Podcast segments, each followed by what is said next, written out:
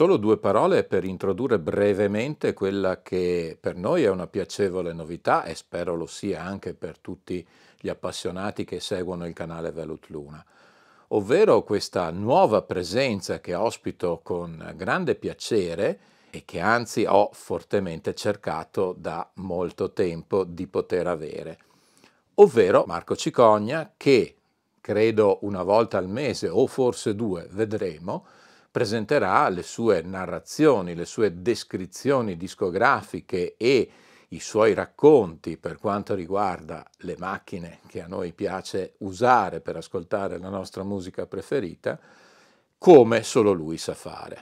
Con Marco abbiamo un rapporto che è innanzitutto di amicizia, da lunghissimo tempo noi ci siamo conosciuti ovviamente per motivi di lavoro, alla fine degli anni 90, ma subito si è capito come la intendevamo allo stesso modo su tante cose. Un'amicizia che si è poi consolidata attraverso i nostri meravigliosi viaggi americani nelle terre dell'Ovest, sempre in occasione del CES, ma poi sempre allargati appunto all'esplorazione di quelle terre meravigliose verso le quali nutriamo una comune e indiscussa passione. Con Marco sono quasi 25 anni che ci conosciamo e ci frequentiamo, quindi mi sembrava, non dico doveroso, ma appunto molto interessante, molto piacevole, credo per tutti, poterlo avere prezioso ospite di questo canale.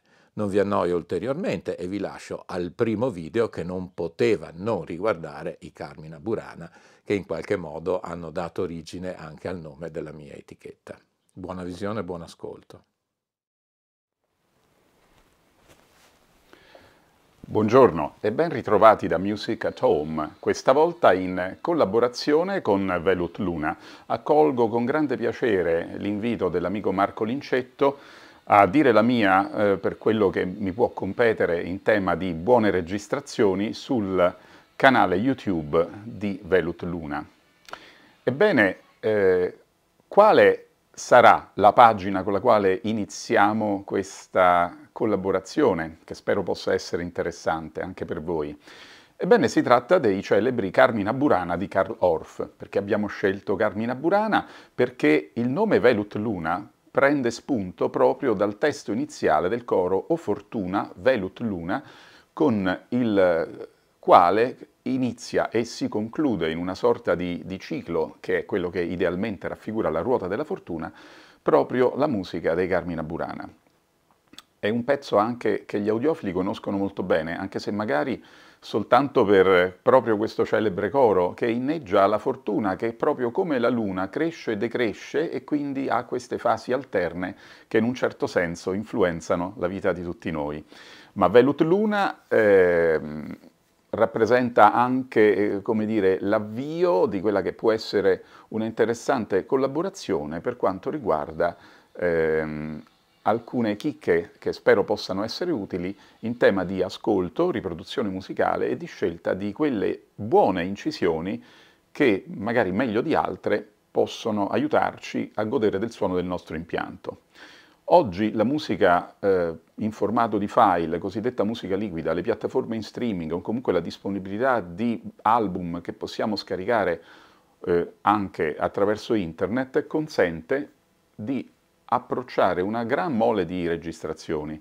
Alcune di queste incisioni di Carmina Burana le menzioniamo qui, ma naturalmente voi potrete facilmente ascoltarle perché la maggior parte delle piattaforme danno anche la possibilità di ascoltare una parte dei brani o persino scaricare delle singole tracce con le quali eh, realizzare una sorta di sampler e soprattutto poter fare dei confronti, ad esempio proprio del coro iniziale e finale di Carmina Burana in varie edizioni e vedere quella che meglio suona con il vostro impianto o che meglio raffigura il vostro ideale sonoro o che per esempio più si avvicina al, al suono che avrete ascoltato dal vivo. È chiaro che Carmina Burana proprio dal vivo rappresenta un, una sorta di documentario sulle possibilità espressive non solo dell'orchestra, ma anche eh, per la presenza dei solisti vocali, tenore, baritono, e soprano e di un grande coro misto che comprende anche un coro di voci bianche, quindi in un certo senso tutta l'espressione della grande orchestra. Ma la musica di Carmina Burana cos'è? Innanzitutto è una, eh, definita dallo stesso eh, Karl Orff, che la compone nella metà degli anni 30 eh, del Novecento, è una cantata scenica, nel senso che è una cantata in quanto è una composizione che prevede anche delle parti vocali, anzi qui fondamentali. Eh, scenica perché in un certo senso ci sono state anche delle interessanti edizioni coreografate, che ovviamente non interessano al nostro discorso. Ebbene, Carmina Burana sono i canti mh, derivati da antichi manoscritti rinvenuti nel monastero in Baviera, Octoboiren. Sono dei manoscritti eh, del, più o meno del periodo tra l'anno 1000, 1100, 1200, prevalentemente in latino, un latino abbastanza prosaico, ma anche in provenzale e in alto tedesco. Ebbene, 24 di questi poemetti di tipo veramente goliardico e anche scanzonato, talvolta anche inneggianti all'amore sensuale, sono stati raccolti da Karl Orff senza nessuna pretesa filologica. In realtà non c'è dato modo di sapere quale fosse l'eventuale musica che potesse accompagnare questi, mh, questi testi letterari. Orff crea un mondo musicale tutto suo. Orff era anche noto come eh, insegnante di musica e il suo metodo in particolare di insegnare musica ai bambini attraverso lo sviluppo del ritmo e con grande abbondanza di percussioni. E sono proprio questi ritmi e queste percussioni che Karl Orff porta nella sua eh, musica, in particolare nei Carmina Burana, che peraltro fa parte di un trittico che si chiama I Trionfi, che vi segnalo per un eventuale approfondimento. La ricchezza delle percussioni, diciamolo chiaramente, rende questa pagina mh, molto gradita dagli audiofili. E mh, senza voler fare nessun tipo di approfondimento di estetica musicale in questa pagina, che è indubbiamente una pagina leggera, dove delle strofe senza particolari difficoltà armoniche si ripetono in maniera mh, come fossero delle filastrocche, dando modo a vari gruppi strumentali con dei colori molto intensi di emergere, al modo in cui la voce viene accompagnata. Ebbene, è importante in questa composizione anche la presenza dei solisti. Ecco perché il primo album di cui vi voglio raccontare è questo, una celebre esecuzione della metà degli anni 60 con eh, Joachim alla direzione. Ebbene, questo Carmina Burana è molto interessante e vedete qui, guardate in questo angolo, c'è la firma di Karl Orff, che era ancora vivente in quel periodo e che ha, come dire, preso parte alla registrazione in studio di questo album e che con la sua firma approva in un certo senso questa, eh, questa bellissima registrazione. Qui lo vedete in vinile, che è molto più comodo per quanto riguarda eh, diciamo, lo scopo di questo nostro video. E sul retro naturalmente vediamo gli interpreti. Bene, la cosa più interessante qui è proprio la qualità dei solisti vocali. I solisti vocali che eh, sovrano la Gundula Janowitz, poi c'è Gerhard Stolz, il tenore, il tenore in questa pagina di Carmina Burana è impegnato in una sola aria, che è quella del cosiddetto cigno arrosto, inizia Olim lacus colueram, un tempo era un bel cigno, abitava in un lago, ma poi praticamente sono stato preso e messo a rosto e questa sorta di sofferenza del cigno è evidenziata in questo ruolo con un una sorta di falsetto molto acuto, una parte veramente impegnativa. Ma il, la parte del leone vocale in Carmina Burana la fa sicuramente il ruolo del baritono, soprattutto nella parte delle, eh, del, dire, dedicata all'amore, che è un amore sì, inizialmente di tipo anche eh, spirituale, ma poi diventa un amore effettivamente carnale, intenso, eh, e tra l'altro ricordate che questa pagina fu anche piuttosto invisa al, al, durante, eh, nel periodo in cui fu composta dal regime nazista proprio per questo eccesso di amore, di sensualità che talvolta giunge quasi all'erotismo. Ebbene, il ruolo del baritono in questa registrazione è di Dietrich Fischer-Dieskau, che è uno dei più grandi baritoni eh, lo apprezziamo per esempio nei suoi leader di Schubert, di cui è stato un interprete eh, di altissimo livello. Ma Carmina Burana, in un certo senso, fa parte anche del mio personale sviluppo, eh, come dire, in termini di audiofilo e appassionato di produzione musicale. Perché? Eh, avevo ancora 19 anni quando il, il direttore milanese all'epoca era molto giovane anche lui, tra l'altro Riccardo Scelli, ricordo, compie 70 anni, anzi li ha compiuti pochi giorni fa, ehm, Riccardo Scelli a Santa Cecilia ehm, diresse Carmina Burana, era il 1982, novembre, e per il mio compleanno mi sono regalato i tre biglietti dei tre concerti delle tre serate consecutive di Carmina Burana. Devo dire che quella per me è stata un'autentica rivelazione. Il fatto di poter seguire per tre volte consecutive lo stesso concerto è stato, eh, come dire, la prima volta lo senti ma non capisci bene esattamente cos'è, la seconda volta approfondisci, la terza volta entri davvero nel vio della partitura. Lì ho anche capito che riprodurre quelle masse corali, riprodurre il timbro degli strumenti, ottoni, legni, eh, archi, e soprattutto riprodurre la dinamica di quelle percussioni con, mi ricordo, Adolf Neumayer, primo timpano di Santa Cecilia, con dei virtuosismi veramente da, da uomo ragno a, a questo set di timpani. Ebbene, quella registrazione o meglio, la registrazione che pochi mesi dopo con Decca, eh, Shaili diresse, eccola qui, ovviamente al di là di questo LP che probabilmente non è più disponibile, la trovate sia in compact disc sia in formato di musica liquida.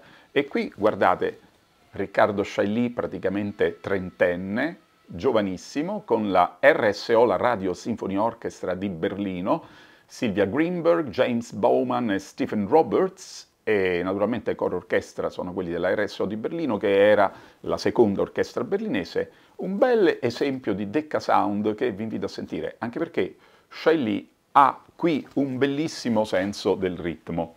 Um, attenzione perché gli audiofili conoscono soprattutto il Carmina Burana de, di casa Telarc, anzi la registrazione Telarc con Shaw Uh, Robert Shaw alla testa dell'Atlanta Symphony Orchestra, è stato uno di quei primi LP che ha portato Telarc all'attenzione universale, per così dire, del mondo degli audiofili. Era la prima volta che si sentiva una gran cassa così dirompente, realistica, dinamica. Iperrealistica, forse, è il suono dell'Atlanta Symphony con questo, come dire, senso molto profondo, molto avvolgente. Tutte quelle registrazioni di show per la Telarc presentano dei bassi molto accentuati. Beh, non ci fa male ascoltare un po' di bassi dal nostro impianto e l'LP originale di quel periodo era questo qua, che vedete. In seguito è stato anche ristampato, ok? Non vi voglio raccontare se suoni meglio la versione cosiddetta originale della Telarc con questa più recente ristampa. Mm. Ovviamente, ovviamente, se preferite il supporto, come dire, fisico, quella storica edizione Telarc la trovate anche nel formato CD e naturalmente anche in formato di file, quindi eventualmente potreste anche andarvi a, dire, a, scaricare soltanto il primo coro, o ripeto, il finale, sempre questo coro o fortuna, quello che è stato reso celebre anche attraverso tante pubblicità televisive, mh, mm, persino in un film Excalibur, bene, sapete di che cosa sto parlando. Qualche anno dopo, però, Telarc realizza anche la stessa edizione con Show, direzione di Show Atlanta Symphony, questo Super Audio CD stereo, ormai probabilmente introvabile, ma se per caso aveste un lettore Super Audio CD, beh, questo effettivamente potreste cercare di trovarlo. In seguito Telarc ha di nuovo pubblicato Carmina Burana, e siamo sempre con l'Atlanta Symphony Orchestra, quindi anche nello stesso auditorium, tra l'altro, ma la direzione è quella di Ron Nichols. Usciva in quel periodo, stiamo parlando dei primi anni 2000, questo meraviglioso super audio CD ibrido multicanale, che diciamolo chiaramente ha fatto parte delle nostre dimostrazioni di musica in multicanale, facendo veramente comprendere quali possono essere le potenzialità in termini di coinvolgimento e di eh, eh, comunicazione di realismo sonoro, no? del suono tutto attorno a noi come è dal vivo. Se qualcuno di voi ha un impianto multicanale e ha un lettore multistandard, bene, questa edizione è assolutamente imperdibile. Ma vediamo quali sono le ordinarie, normali per così dire, esecuzioni di Carmina Burana che trovate anche affidate a grandissima orchestra, perché trovate Carmina Burana ehm, fatta anche con la Filarmonica di Vienna, con Ozawa, con Preven, trovate persino un direttore tedesco di impostazione molto conservatrice come Thielemann, per esempio, che fa i Carmina Burana, ma troviamo Levine, andiamo a vedere un po' di queste copertine. Nel frattempo, Qui stiamo vedendo un video con i Carmina Burana. Di che cosa si tratta? Ebbene, questo video qui fa parte di un concerto del 2004 della Filarmonica di Berlino.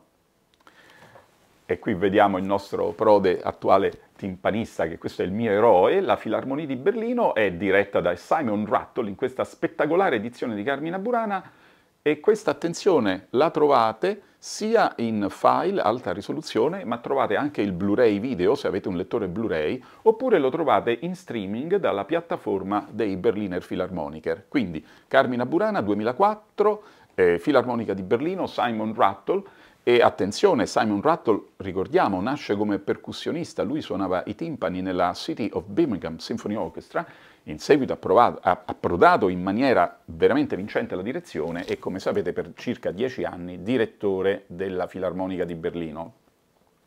Ebbene, ehm, la musica in video può rappresentare una sorta di splendido documentario sulla musica e sebbene la qualità del video sia veramente una delle peggiori, ripeto, la qualità del video qui è una delle peggiori eh, ma voglio dire, noi ci occupiamo prevalentemente di musica, quindi possiamo, come dire, letteralmente chiudere un occhio sulla qualità del video, ma la buona regia ci permette di seguire veramente tutte le parti, i solisti, i vari interventi strumentali, ehm, l'impatto delle percussioni, ecco, con dei dettagli talvolta che forse neppure dal vivo riusciremmo a percepire. Ma chiudiamo con Simon Rattle e andiamo a vedere quali altre incisioni interessanti ci sono dei Carmina Burana. Ah, una prima eh, cosa volevo farvi osservare, questa è la lista degli strumenti dei Carmina Burana. Praticamente abbiamo una orchestra in completa forma, la classica grande orchestra che possiamo trovare anche in Mahler piuttosto che in Tchaikovsky. Molto ricca è la sezione percussioni che come vedete comprende 5 timpani, due eh, tamburi militari, gran cassa, triangolo, quattro piatti sospesi, non sospesi, due cimbali antichi, il tam tam, altro non sarebbe che il gong, volgarmente detto, ma ancora raganella, nacchere, sonagli, campane tubolari, campane da chiesa, glockenspiel, xilofono, tamburello e poi, usati come supporto a mo' di percussione, due pianoforti. Pensate, questa è soltanto la sezione ritmico-percussiva dei Carmina Burana, ecco perché ci risulta così eh, interessante durante la riproduzione.